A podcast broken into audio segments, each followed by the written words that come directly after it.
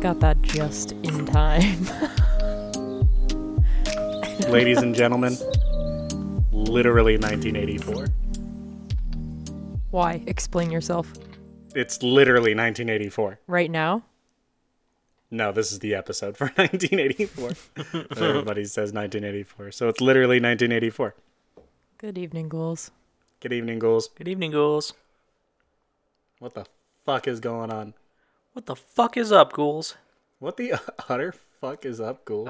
I hope Becca's mom didn't choose to start listening on this episode because we tried to warn her about our language and this is just starting off rough. I mean, the Really? first episode isn't the greatest either. I think the first words that we ever said on mic or like that the that the ghouls perceived is something about like people needing to learn how to shut the fuck up. Yep. Hey, hey, hey, Becca's mom, if you're listening, I want you to know how happy we are that you're here. But I'm also not going to speak any differently than I would normally. and don't tell grandpa. And don't tell Grandpa. He doesn't Honestly, I'm that. surprised you guys told your mom you had a podcast. That seems like a rookie mistake. Yeah. We need to wasn't we need to boost the numbers, dude. We need to start telling all the people who are obligated to start listening. Good evening, Uh, ghouls. My name is Becca, and in my mid 20s, Oh I found that I was media, media illiterate. Media, media, So, media, in order to catch up on on shit and dicks, I joined the tiny gang. Whoa, whoa, whoa! That's copyright. You can't say that. I'm gonna. Sorry, bleep sorry, that. bleep that out. I joined uh the tiny penis energy podcast. That's hurtful. You, s- you still use Tiny. little penis energy podcast. That's hurtful. Oh, the body shaming podcast. Okay. I don't think you should like Not that there's anyone in this in this podcast that like that would describe. I'm just I'm getting offended on somebody else's behalf, like a hypothetical other group. Becca, don't late make me ruin your day right now. I'll do it right Oh. now on mic. No. E.T. the extraterrestrial. Good evening, ghouls. My name is Alec, and I do the intro around here. Uh, I don't know. I discovered I was media literate in my 20s. To get caught up, I joined the Undead Poet Society, ruled by Robert E.T. phone home. and Becca. What's up? If you haven't read today's subject, uh, go to your homework. And you literally should have read this as homework at some point in your life. I mean- unless, like me, your English class Or did all three of Fahrenheit us. uh, 451. Four five one. Four five one. That's how he pronounced it. It's 451. Well. He also wrote a shitty book, so. I whatever. this whole time because like this whole time you guys were like I missed this in class and I was like I'm pretty sure I read this. I think I am cl- conflating the stories of Fahrenheit Fahrenheit 451 in this because Fortnite. oh man that was a Freudian slip. Fortnite 451. Fortnite 451. but yeah, uh, because I started reading this and I was like, wait a minute, is he reading? I thought that wasn't allowed. And I was like, wait, am I? I'm fucking this whole thing up. So I, I had it like all mixed up in my head. if you only have dim high school English class memories of these books, then I could see why you would. I I still need to read Fahrenheit 451 as as an adult, but I know that like the flavor is the same, right? Like Yeah, I mean, author- a lot of this early, authoritarian dystopia Negative that's trying utopia. to like destroy human pro like like ability for like compassion Communication and communication and, and- art yeah. and language and shit, right? It's it's more or less And you know similar. what? similar vibes for sure. Let's get into it. Who wants to do the summary? I'll do the summary if we don't want. Who did the summary last time? You do the summary. You seem excited. I'm excited. I really, really like. Becca's this really book. been the heart and soul of this uh this book. Um, mainly because normally I finish the book really early, but I just started a new job and I don't know like there's something about my job that like I can normally if I'm doing a task I need to be doing I need to be listening to something at the same time. Like if I'm playing video games, I'm listening to something. If I'm doing chores or whatever. But my work is such that it takes up just enough of my brain power that I don't necessarily need a book. Like, I can definitely play a book or play a podcast or something and completely understand and comprehend what's happening. But if, like, for example, like one of our coworkers is talking like especially loud or like he's like really getting into it, um, and I'm a nosy little bitch, I'll like pause my music or pause my book to like listen in or like you know, whatever. I'll, I'll pause it for whatever reason. I start talking to somebody and then I'll keep doing my task and then I'll realize like an hour and a half later, I was like, shit, I haven't been listening to my book, which is good, I guess. Like that's, it's nice to have a job that is like that. But I'm also, my reading has uh, taken a hit in the last couple weeks because I'm still getting into the swings of the new job. So this one was a little bit of a slog for me, but it's not necessarily because of the book because I really enjoyed the book. It was just like kind of circumstances, and Becca's really been uh, the driving force for this one. So, Take it away, big sister. 1949 is when this book was written. Um, incredibly important for uh, what is to come in the literature and in like in the world in general. So, written in 1949, uh, 1984 is when it takes place. Um, we s- we are set in a at the time what is called a negative utopia and what we might call today a dystopia. Um, one of three world powers. It's the country, I guess you would call Oceania, um, which is the 40 years later version of um, London. And our main character, his name is Winston Smith, and he if you you know anything about 1984, you kind of know that everybody is being watched by Big Brother. Um, Big Brother is like a a figure that, um, whether real or not, is like depicted as a man with like piercing blue eyes and a big mustache. And he appears on these telescreens, which are just big screens on the walls that are also cameras, and they play music or noise or anything at all hours of the day. And everybody in the um, party, which is basically just like the middle and upper class, um, have these in their homes and in their workplaces and literally everywhere. So they're always being watched. Winston, we open the book with him sitting down, or no, maybe he's the movies. I can't remember exactly how it starts. He's anyway in the beginning. He sits down in a corner of his room or in the, his living room that is somehow not seen by the telescreen and begins writing in a book, which is prohibited um, because the party controls all um, thoughts, basically, which includes literature and books and writing and anything. And especially since he's doing it out of the view of the telescreen, we know this is a bad thing. So basically, we understand that Winston is not necessarily um, a, as devout to the party as he should be. He meets a woman named Julia who he thinks he hates, and we later find out um, that she loves him and convinces him to meet her outside of um, the city, like in the in in nature where they can't presumably be seen. They fork, um, they fuck, and they um continue like seeing each other for a long time under like like in secret. Um they try to join what's called the brotherhood and in so doing receive a book written by the supposedly supposedly written by the Goldstein who is the like leader of the rebellion against the party. Their leader caught and taken into the Ministry of Love, which is um, concerned with torturing them until they believe they're so, like until they are truly brainwashed into being devout and um, until they love Big Brother, which are the the final words of the book. Um, was that Winston loved Big Brother. And there's a lot of stuff in here that I did not think I was going to relate with, or um, things that I didn't think I'd relate with on the same level. Like, I knew I'd relate with a lot of things in this book, being that we are in 2023 and that um, technology has progressed in the way that it has, but also um, because I grew up in this kind of society in a lot of ways that I didn't ever intend to read. Um, I didn't intend to read this book like I did, and it was really revolutionary for my little psyche. Big Brother is uh, just another name for the Holy Spirit, Hmm. the Holy Ghost. Yeah. all always watching. Um yeah, this book was a lot hornier than I thought it was gonna be. first of all. Has to be. Which is which was pleasant, you know what I mean? Like I'm happy to get bricked up at the office just like anyone else, you know?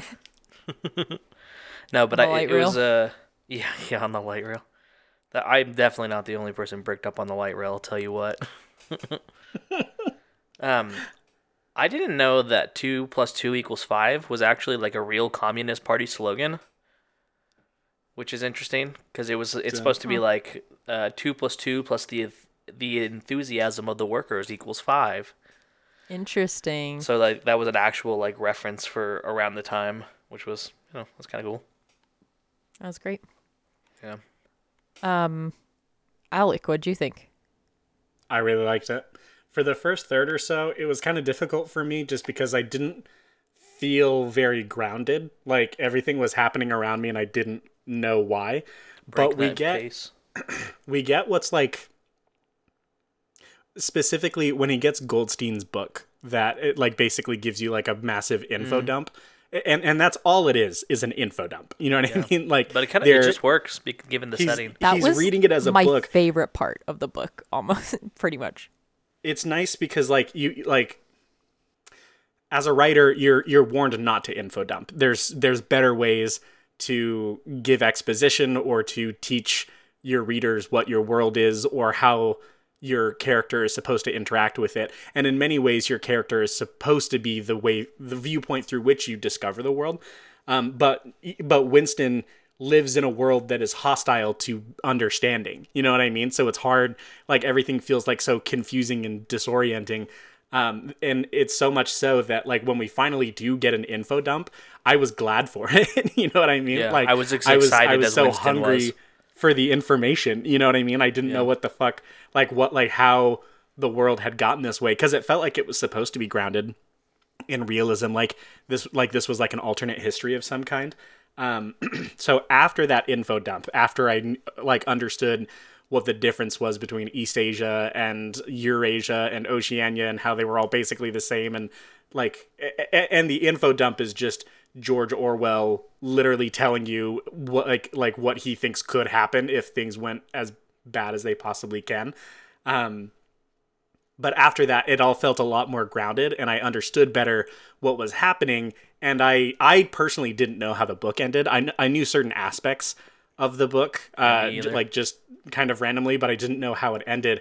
And i honestly didn't uh, I, I didn't spend as much time reading this book as i normally do thinking about how it would end um, or, or trying to predict how it would end i was interested to know but i wasn't making predictions personally um, and the way that it ended does in retrospect feel like the only way it could have ended. You know what I Yeah. mean? Like he's just completely broken Given the by tone of the Big book, Brother to the point where the party doesn't even care about him anymore. Like they like because they know that they've won and it's just this thesis of George Orwell about what like runaway authoritarianism can do to a person as well as to a society. Hmm. And yeah, I don't know. It was it it was just really good.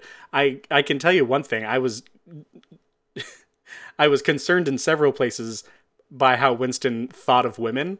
Uh, Yeah. and and like and I don't think that that's like you, you can have as a writer you can have your main character say bad things and not personally believe those things. And I think George Orwell not only doesn't have those beliefs, but the fact that Winston did in the earlier parts of this book is George Orwell trying to tell you what authoritarianism does to gender relations. You know what I mean? Like like of course a fucked up world is going to produce a fucked up little man like Winston, you know? Yeah. Um and but I don't know, specifically the first time he and Julia kind of like get out into the country and fork and uh, everything. She's like, "What did you think of me before uh, like before we like did this?" And he was like, "I I was like murder you. I was going to mur- I was going to rape you and then beat you in the head with a brick. And then George Orwell writes, and she laughed, and I was like, uh, for What real, the dog? like you were just told that? yeah, I don't know. It was I don't know. I it was dodgy. I had some hard hard time with uh yeah, how Julia herself was depicted and the fact that, you know, there's only two women in this entire book and only one of them is named or I guess three, um, including his mom. Um the fact that like I think there's as many men though. there's not a yeah, there's not a lot of people. There's not there's definitely more men um than women, especially if we're going by named. But um I thought that I I really liked Julia's character. Um the fact that like she did laugh, like that she's kind of unhinged. Like you can't live in this are. world and like she craves freedom. She craves independence, but in a way that like she was born and raised in this world. Yeah. So she doesn't crave it in the same way Winston does. Um, and It's it's, almost like- something Sorry, finish. that I ahead and finish. see like, like, uh, with younger generations today compared to like us, like people our age, like in their later twenties versus their early twenties, like, and what you desire, like what you crave and what's important to you. The age gap obviously isn't as big as it is for Winston and Julia because for Winston and Julia, it's like a matter of like 15 years maybe. And um I don't know, it's just really interesting to see that kind of parallel, but also um I felt like her character wasn't consistent because um let's see. I did my full ass literature bitch shit with this. Um, for those of you who don't know, I have a degree in literature and I am qualified to write things like the indomitable human spirit in my Let's margins. fucking go. because that's what this book is about. Well, we'll get to that in a minute. I don't know. The human spirit feels pretty fucking indomitable. Uh, not after I read you a quote, bro. Um, let's see. So Julia's like this strong, independent woman who literally is part of the anti-sex club and l- just spends her time fucking. Like, I am obsessed with her. I love her until, until page one seventy two. When they're, excuse me, what was that? Um, I'm requesting. She's choking I'm- up, dude. She's getting emotional. I'm requesting that Chase take that bit, like sample that, and then write a song for our podcast. Getting choked up. She thought about E ET. So um, on page 172, I have the millennial, or the, sorry, millennial, the centennial edition. That's the one that everyone in high school read with the big blue eye on the front, um, except for us three because we somehow didn't read it in high school. Anyway, um, they're with O'Brien, and um, he says, um, "We have about 20 minutes at, at our disposal." You will understand that I must start by asking you certain questions. In general terms, what are you prepared to do? Anything that we are capable of, of said Winston. Um, O'Brien had turned himself a little in his chair so that he was facing Winston. He almost ignored Julia, seeming to take it for granted that Winston could speak for her. And um, I was like, that's kind of weird that she's like letting him do this. And then he's just saying yes, yes, yes to all of these things, like um, heinous things like um, to commit murder, to commit acts of sabotage that will cause the deaths of hundreds of innocent people, um, to throw acid in the face of a child, like just heinous things. And then he says, You're prepared, the two of you, to separate and never see one another again. And she says, No. And I was like, That's what you're saying, Bish? Like, you. like, what part of you wants to be so free that can't let go of this schlubby old man? Like, genuinely, what do you see in this guy other than like a, a meat puppet? And um, that really really hurt my feelings because it didn't feel like consistent with her character. Um, what did I write down? I said she isn't really herself. Um, why would she? Why would she let him speak for her? Why should this guy matter more to her than independence? Um, because she does crave independence and she craves it in a way that she thinks she can achieve. Like she doesn't believe in world freedom and like getting out and because she knows there's no brotherhood, you know? Like she knows that there's no getting out of this society. Like she she knew from the beginning that the way that the book ends is how it was always going to end. And she's seeking freedom in the ways that she can. Like she knows like maybe they can see me, which we find out in the ministry of love that they indeed could see them at every waking moment um even when they thought there was nothing there. And um but she it's not the freedom from those eyes it's the freedom from like them pretending to care that she craves. So i don't understand why it matters so much that he like that she go along with Winston, that Winston is so important to her. And it just doesn't that's a part of her character I just don't understand and I don't like. And I don't know, maybe I need someone to mansplain it to me about honest, this. I just don't think- woman written man or sorry, man man written woman. I to be honest, I just think you, like you're almost giving George Orwell too much credit by writing her well. Like I think that he mm. Like I don't think his intent was to write a good female character or like even like I feel like she from the beginning was meant to be like another like this is what happens like this is what authoritarianism does to people who grow up under this rule and like I don't know. I never I never I, I don't think yeah I, I don't think he intended for her to be as w- well written in the beginning as we perceived her to be and then it feels like he pulled the rug from underneath us but it, it, i think that was his goal all along was to make her just Inconsistent. another no not not that she was inconsistent but like in his head he she was always that person mm. like okay. you know what i mean and that like which obviously that's a criticism like i'm not like defending him Right, right. thinking like that you know what i mean i think i think it's bad and i think it's just happenstance that he actually like kind of was doing something a little bit right in the beginning Like that she um, wasn't sex positive, she's a whore.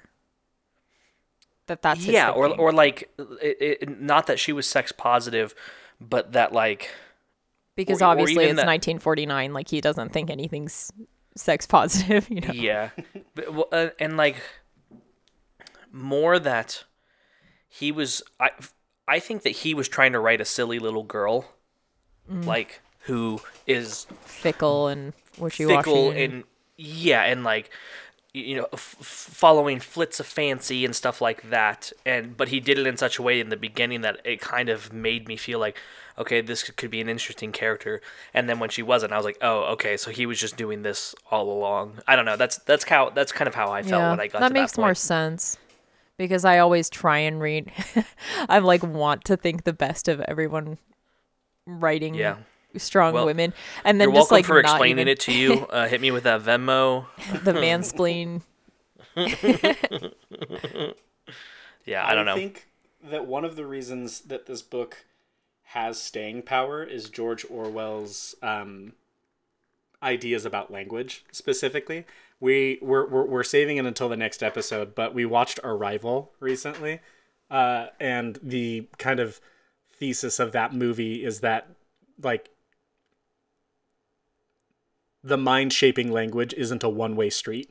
That language can also shape the mind. Uh, and I, I don't know. It's just a really, really cool idea.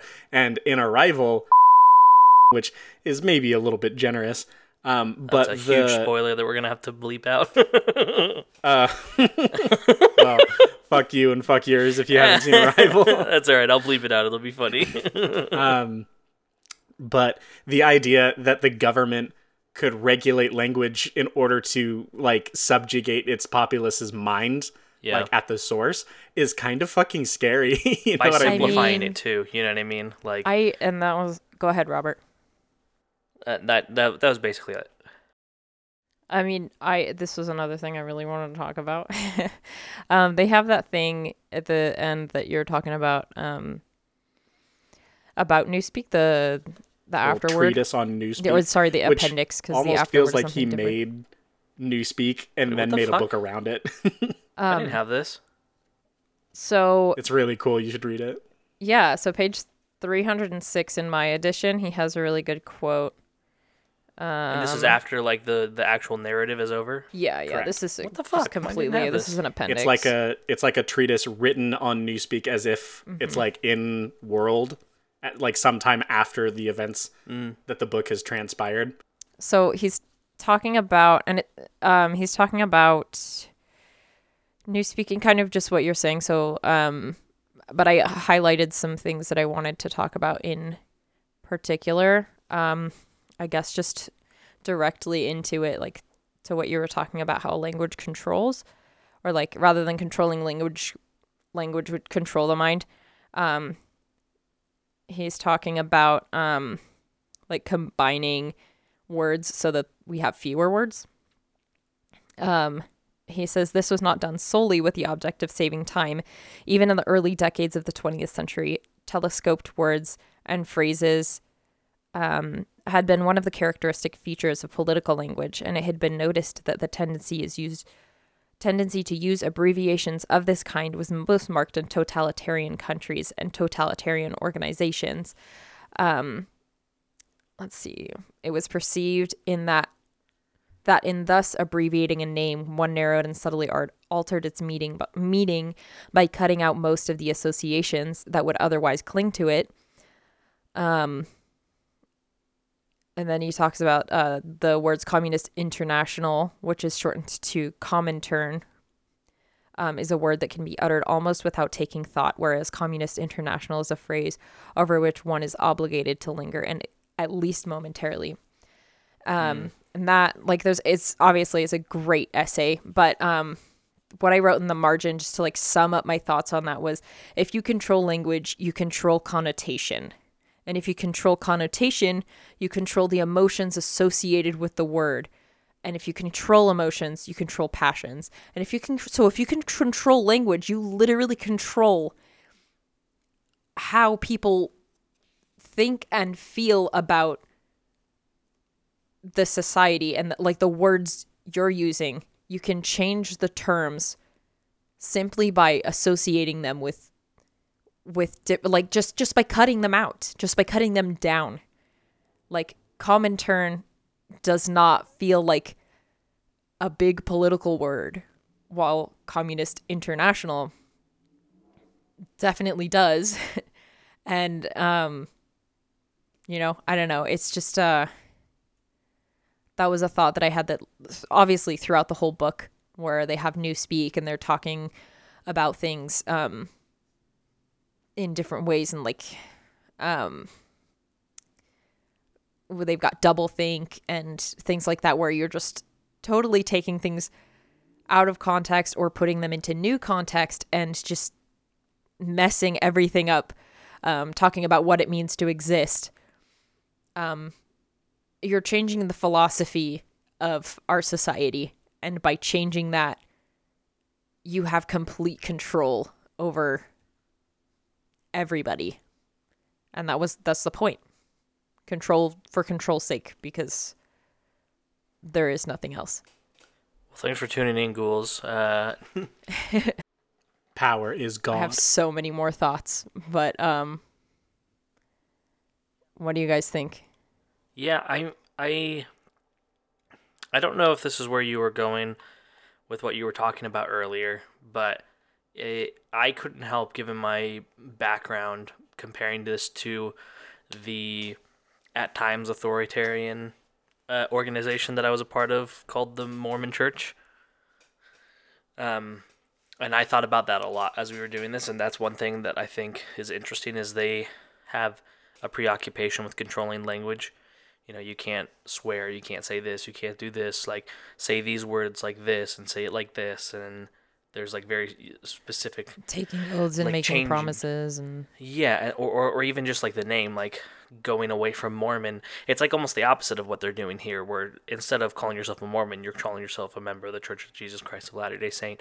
And it forces you to think about it, and it forces you to be different, and it forces you to, like, it, it forces people to think about you in a different way that, the, and, and Mormon had become something that they didn't want to be associated with, and so they distance themselves. And they're kind of notorious for changing handbooks and changing the wording here and changing the wording there, and you know what I mean. Like it's there's a lot of that that happens in the church, and I never really thought about it much until reading this, and I was like, damn, like they really do like change everything by just changing a few words here or there. You know what I mean? Um, and it, it, it almost like giving themselves like grace where they don't deserve it. Be like, oh yeah, it used to say this, but now it says this. I was like, no, no, no, but it used to say that for a long time. you know what I mean? And we we don't talk about what it used to say enough. And uh, I definitely read this with a religious lens. Um, I didn't at I- all, which is weird. that's crazy because I because never even thought of it. the entire time I was like, my notes are mostly about religion or society and religion together. Um, but mostly, mostly religion. Um, I have several thoughts on like the the language and how it's used as well. Um, specifically, one thing you you mentioned. Um, you mentioned two things that I really, really wanted to talk about. One of them was controlling um like why you have to control the language and the thoughts um and suppressing like don't do these things do these things but like don't don't say these naughty words or don't think this way um that was a really big thing that they talk about in the very very beginning of the book. On page 16 that was one of the first things i underlined or rather marked down. I underlined a lot but i only did the big stuff. Um, it was when Winston is writing in the book and he writes the three slogans of the party war is peace, freedom is slavery, ignor- ignorance is strength. Um, let's see. That last one especially, man. Um, that one yeah, ignorance is strength. that one hits wild. hard. Because Um, they'll like the church will literally like tell you like do not read like Mm-hmm. any anti-Mormon propaganda. You know what I mean? Like do not read Because this. Do, you know what I mean? education and that's another thing i wrote education is freedom on page 210 um, they talked about that um, but this one first was this was the first place where i saw that it was like religion this is kind of where my lens started it's during the two minutes hate um, when they're all freaking out and Which is fucking dope. like name. just Orwell's crazy got it with names. honestly. Um, they say the uh, so it says the little sandy-haired woman flung herself forward on the back of her chair on the back of the chair in front of her with a tremulous murmur that sounded like my savior. She extended her arms towards the screen, then she buried her face in her hands. It was apparent that she was uttering a prayer. And then later at the bottom of the page, partly it was a sort of hymn to the wisdom and majesty of Big Brother, but still more, it was an act of self hypnosis, a deliberate drowning of consciousness by means of rhythmic noise. I have really complicated feelings about religion and church and everything and spiritual spirituality. And while I don't think it's a bad thing to be religious and I don't think it's a bad thing to be spiritual or to find something that makes you happy in this way, um, what I grew up doing to myself was self hypnosis. What I grew up doing to like making myself believe and making myself do was self hypnosis because I had to believe in something else for the sake of my own sanity because I had all this information pouring on me. Um, so Big Brother is literally their savior. They they worship him um, very very strongly in like in tones in the very beginning. My savior, uttering a prayer, singing hymns, um, and but it's he immediately shoots it down and says like it's it is a self hypnosis um and that also made me want to talk about something else um on page 133 let's see. Um that goes along with this the self hypnosis um and those restrictions that you were talking about Robert with like the um like not swearing or not saying things in a certain way, not taking God's name in vain. Um, they talked about. So I was talking about fear tactics, but there was a lot of other things too in here. Um, it's page 133. Let's see. So they were talking about sex in some point, but um All right, let's go. I think that they, they wouldn't be able to have children or something. Um, let's see. Unlike Winston, she had grasped the inner meaning of this party's sexual pu- puritanism. It was not merely that the sex instinct created a world of its own, which was outside the party's control and which therefore had to be destroyed if possible. What was more important was that sexual pr- uh, provocation induced hysteria, which was desirable because uh, it could be transformed into war fever and leader leader worship. If you're happy inside yourself, why should you get excited about Big Brother and the three year plans and the two minutes hate and all the rest of the bloody rot?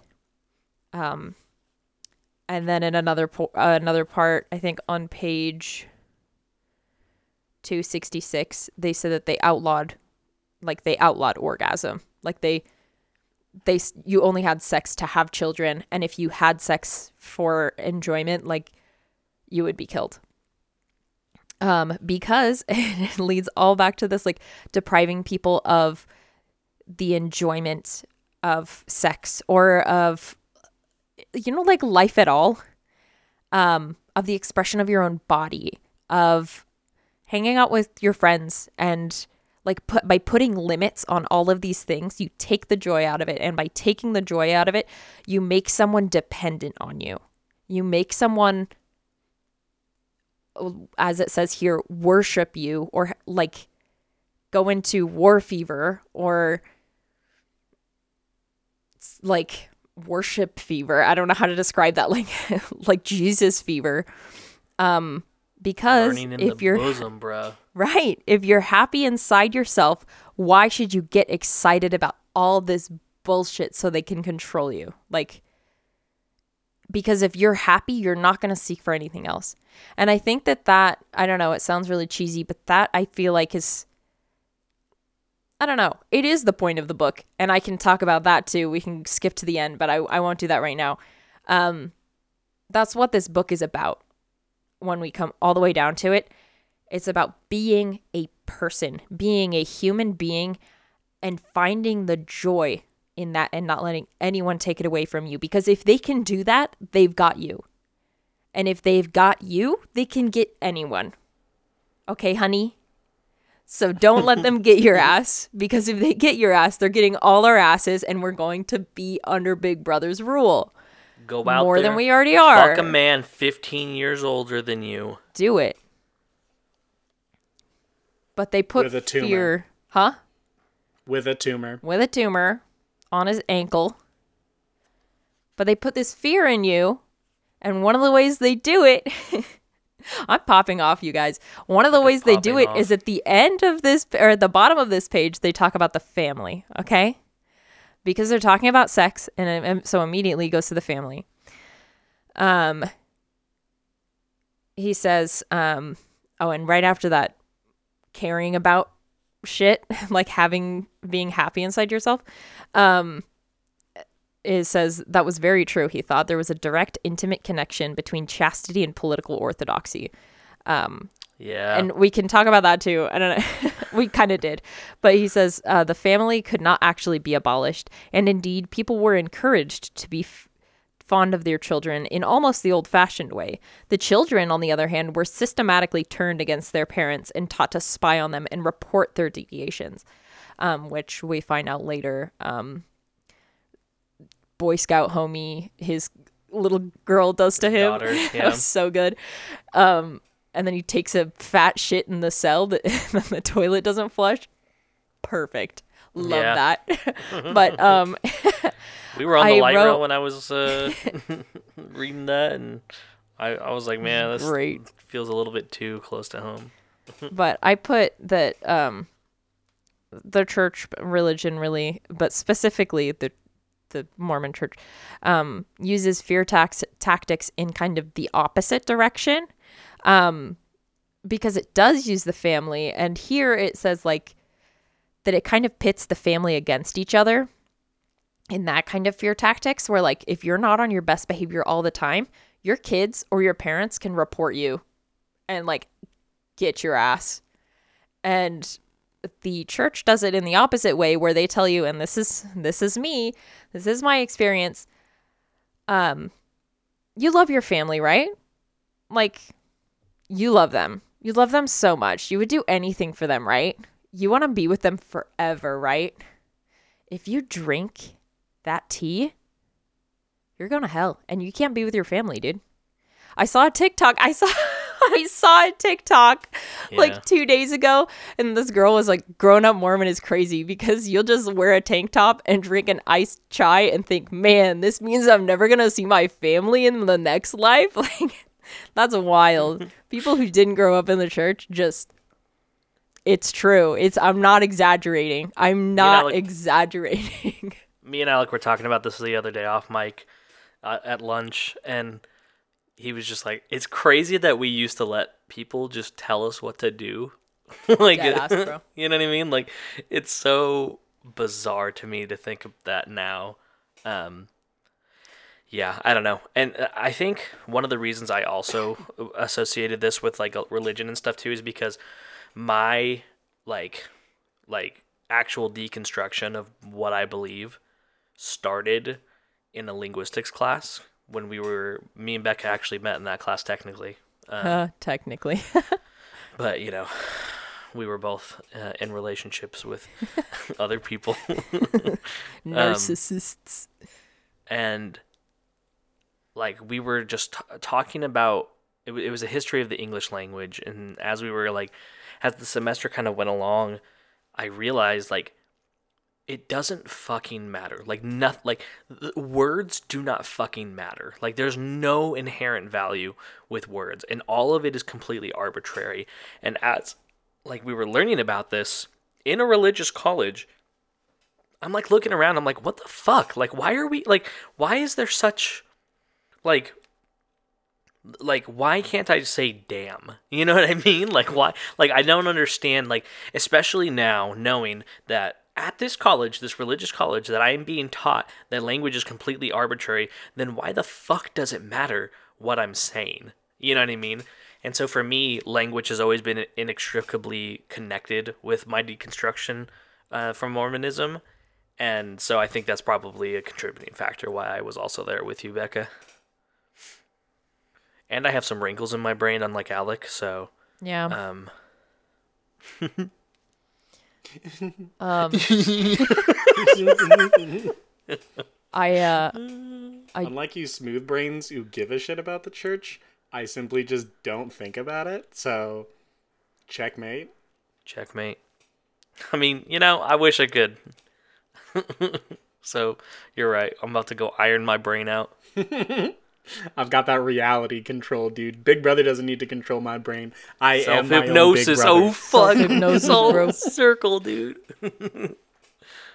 I I wanted it. to talk about. I uh, wanted to talk about his fucking prophecies.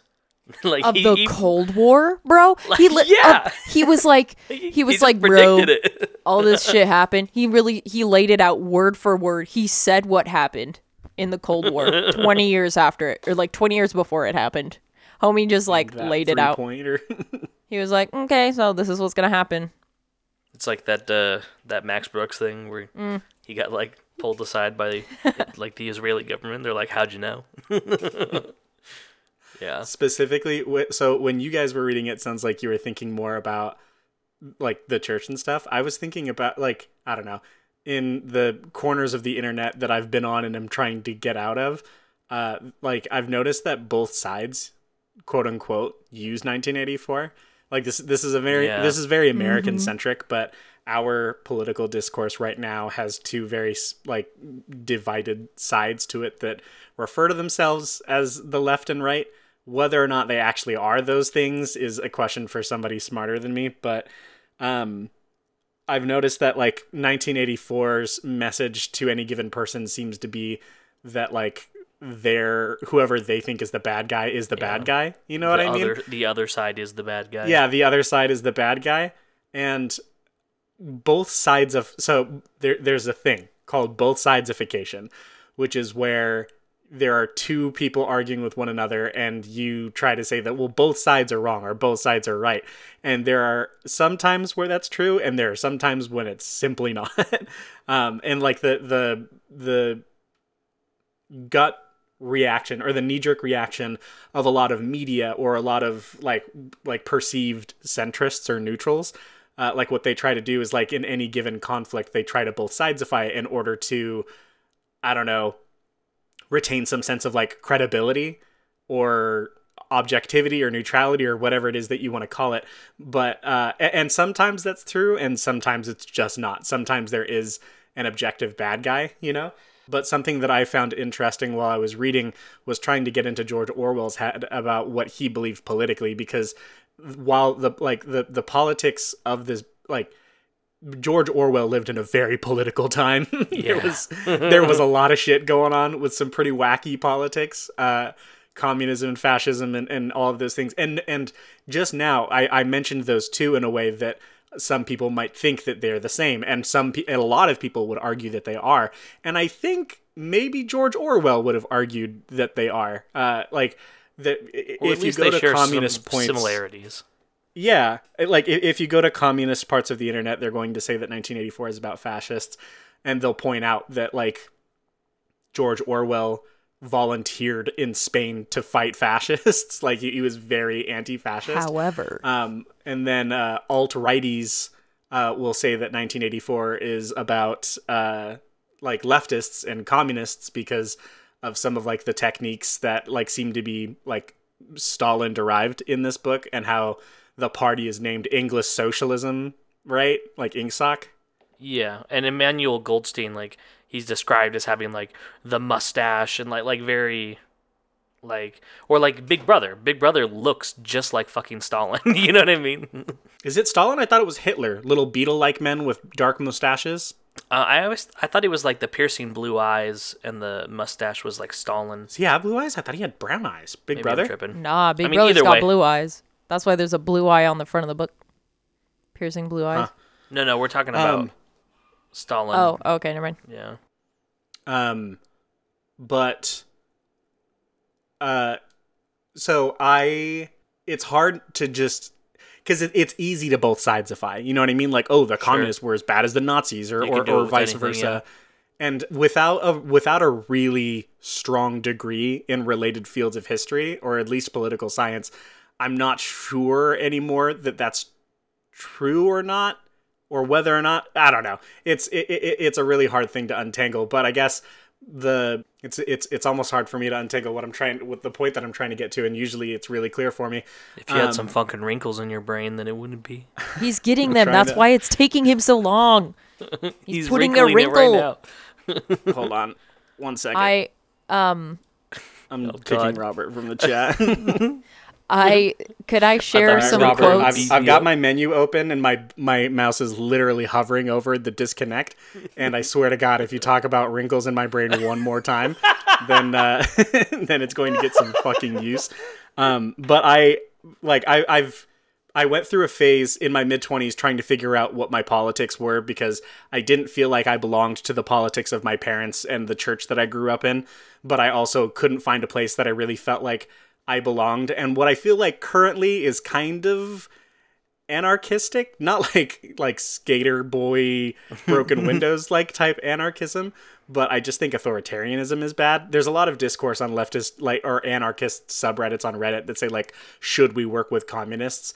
And i think that it comes down to whether or not you're you, the greater fear for you is capitalism or hierarchy in general. And in my opinion i think it's hierarchy. I think capitalism is just another vessel for hierarchy and hierarchy once it's in place is really really really hard to do something about because hierarchy is a lot better at defending itself than non-hierarchical hierarchical forces are at dismantling hierarchy. And that's what 1984 felt like to me is like big government or totalitarianism or authoritarianism or uh, or ultra communism or ultra fascism whatever you want to call it is kind of a genie in the in the idea that like you have to stop it from happening because if it happens it's kind of game over you know what i mean like it, it would be it would be extremely difficult if we ever got to these points to dismantle these systems from the inside. And in many ways, we've already reached that point. and Yeah. it's not looking great for us. The genie does seem to be out of the bottle in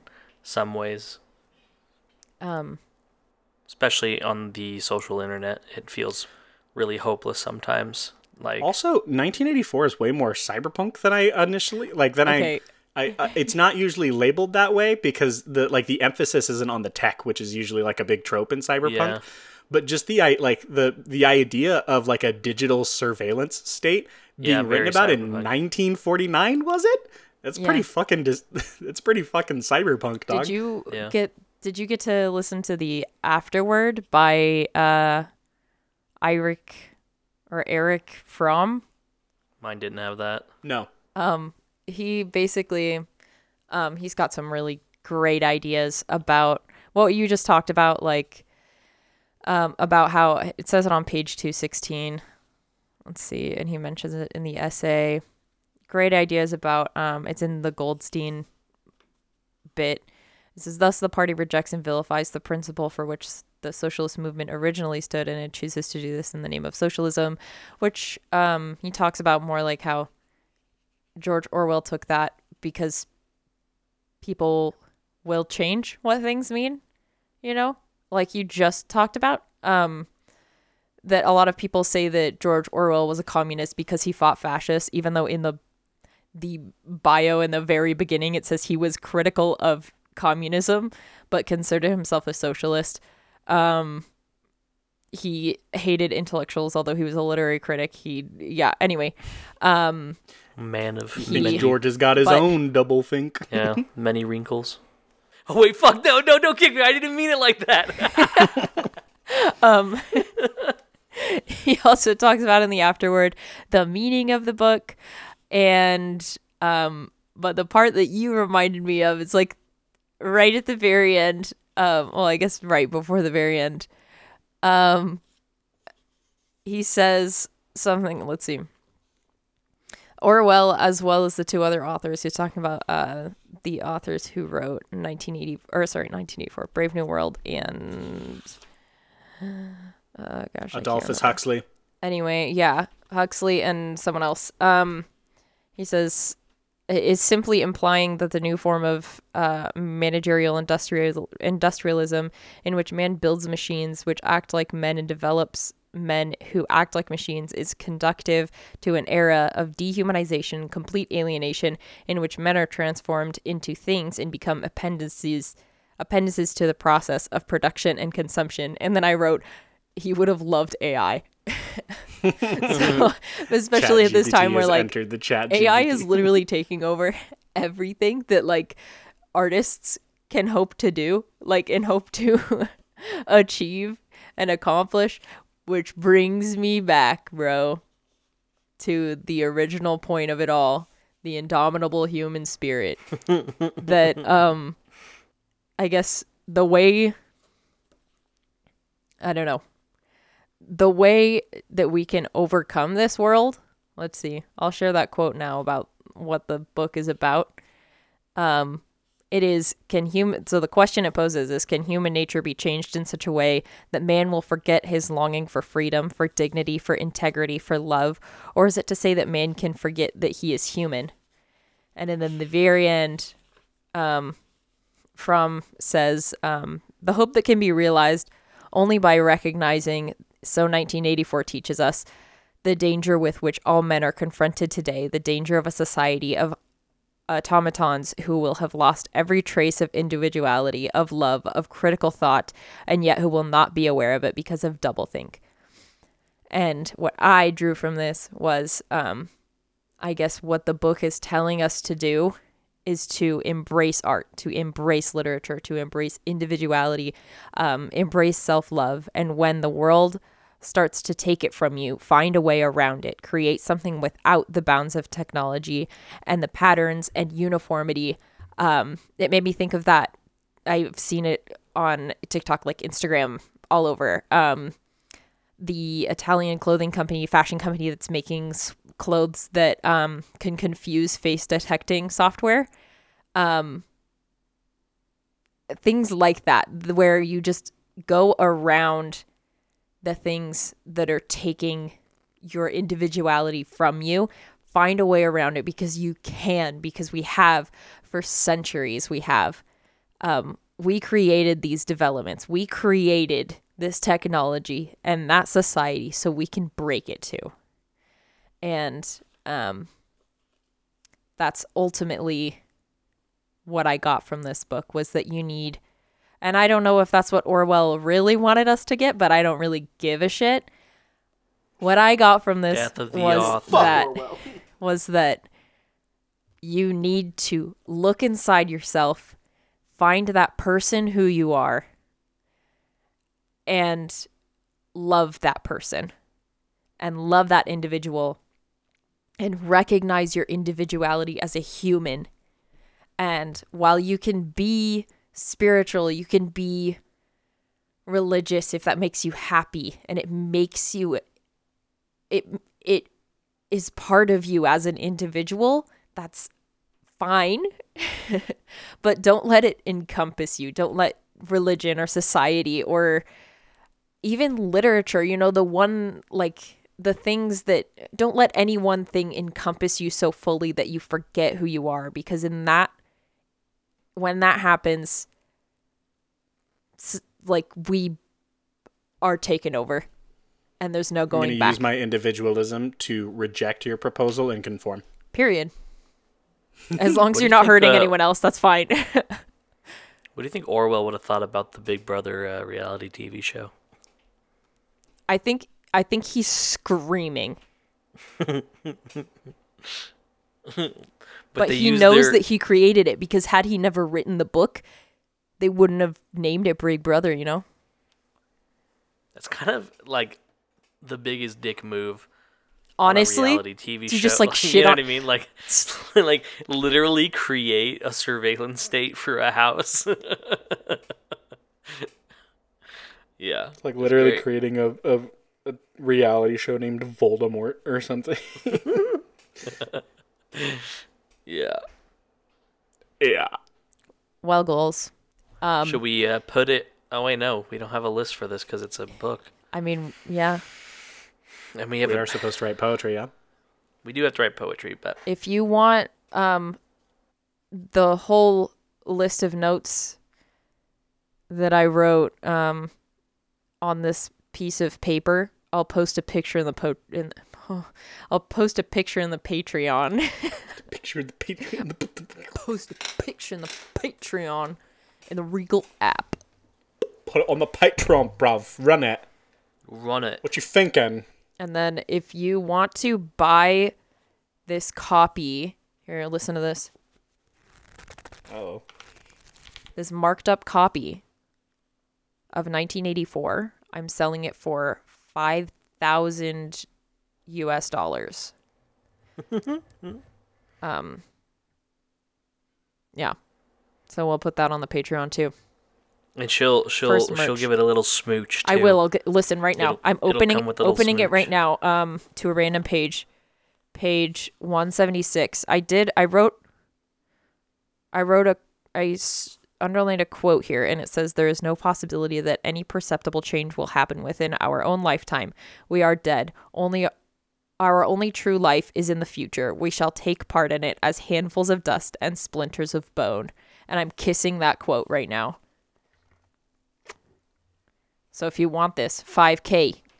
Cough it up, honey. her bath water. She's also gonna fart on it. No, I'm and- not.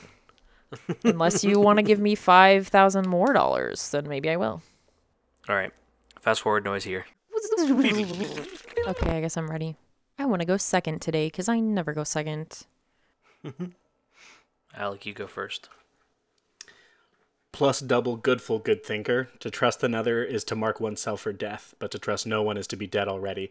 Kneel, says the man in your head, over and over and over and over and over and over and over and over and over.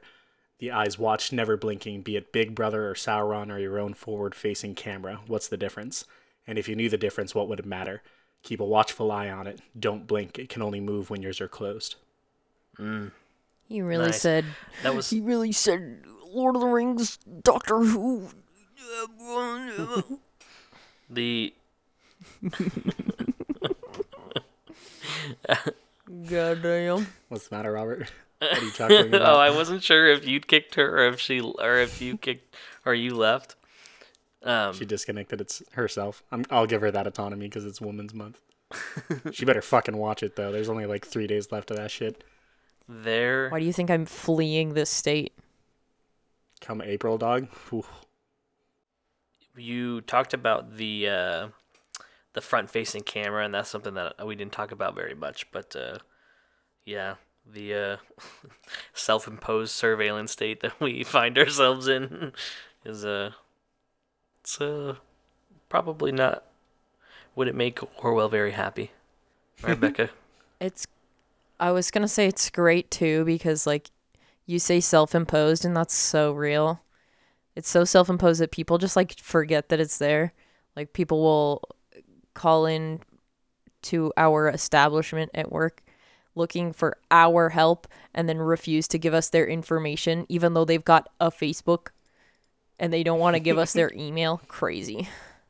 Anyway, um here's mine. The future is not ours, little sister. It belongs to the pockmarked lands of nuclear fallout and the ever watching eyes of some hollow loyalist behind a telescreen. The past is not ours, little sister. It belonged to the heroes and revolutionaries. Top hats off to them, whose happy ending was had before the world split apart. This life now is ours, little sister, this life we cannot control. This city built on beggars for the rich for riches' sake. Yes, this life, and only this one, is ours. So take it and run. Hmm. Top hats off. Top hats! Oh, I love the top hats! top hats. Homie went feral for those top hats. Uh, okay. Tattooed eyes on the inside of every loose flap and fold, only blink when every sense is fully engaged, shoulder to the wheel, bosom ablaze. Orwell would rage at the sight of a young man begging Big Brother to stay the night. Or maybe not. Ghosts are real, but they only have power if you feed it bread and water weekly. Period. Hmm. Period. Period. Well, ghouls. We just watched a little book. We've done some 19s. We've done some 84s. And now we've done 1984. And now we've done 1984. What's next? Arrival. It's Arrival. Arrival is next. So And uh big spoiler.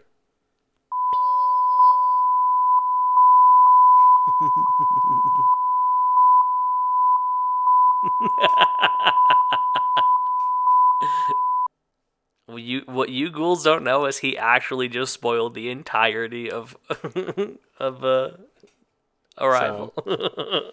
Fuck you. but all you're gonna get is a bunch of bleeps. And you know what? Maybe he said something heinous in there, and uh, we're covering for him. Maybe. Who knows? Go watch Arrival though. It's Go a good Arrival. movie. It's a fucking amazing movie. It, r- it really is. Yeah, super good. Right up my alley. Love me some aliens. All right, ghouls. We love you. The music's by Chase, I guess. Who Give us we also some love. fucking ratings. We have multiple ratings on Spotify now. We need Wow. more. And they're all five star, Aw. which is great. Thank you. We love you. Aw, thanks, guys. Thanks, guys. And remember, $5,000 for a smooched copy of 1984. Good night. Bye. Becca farted on. Good night.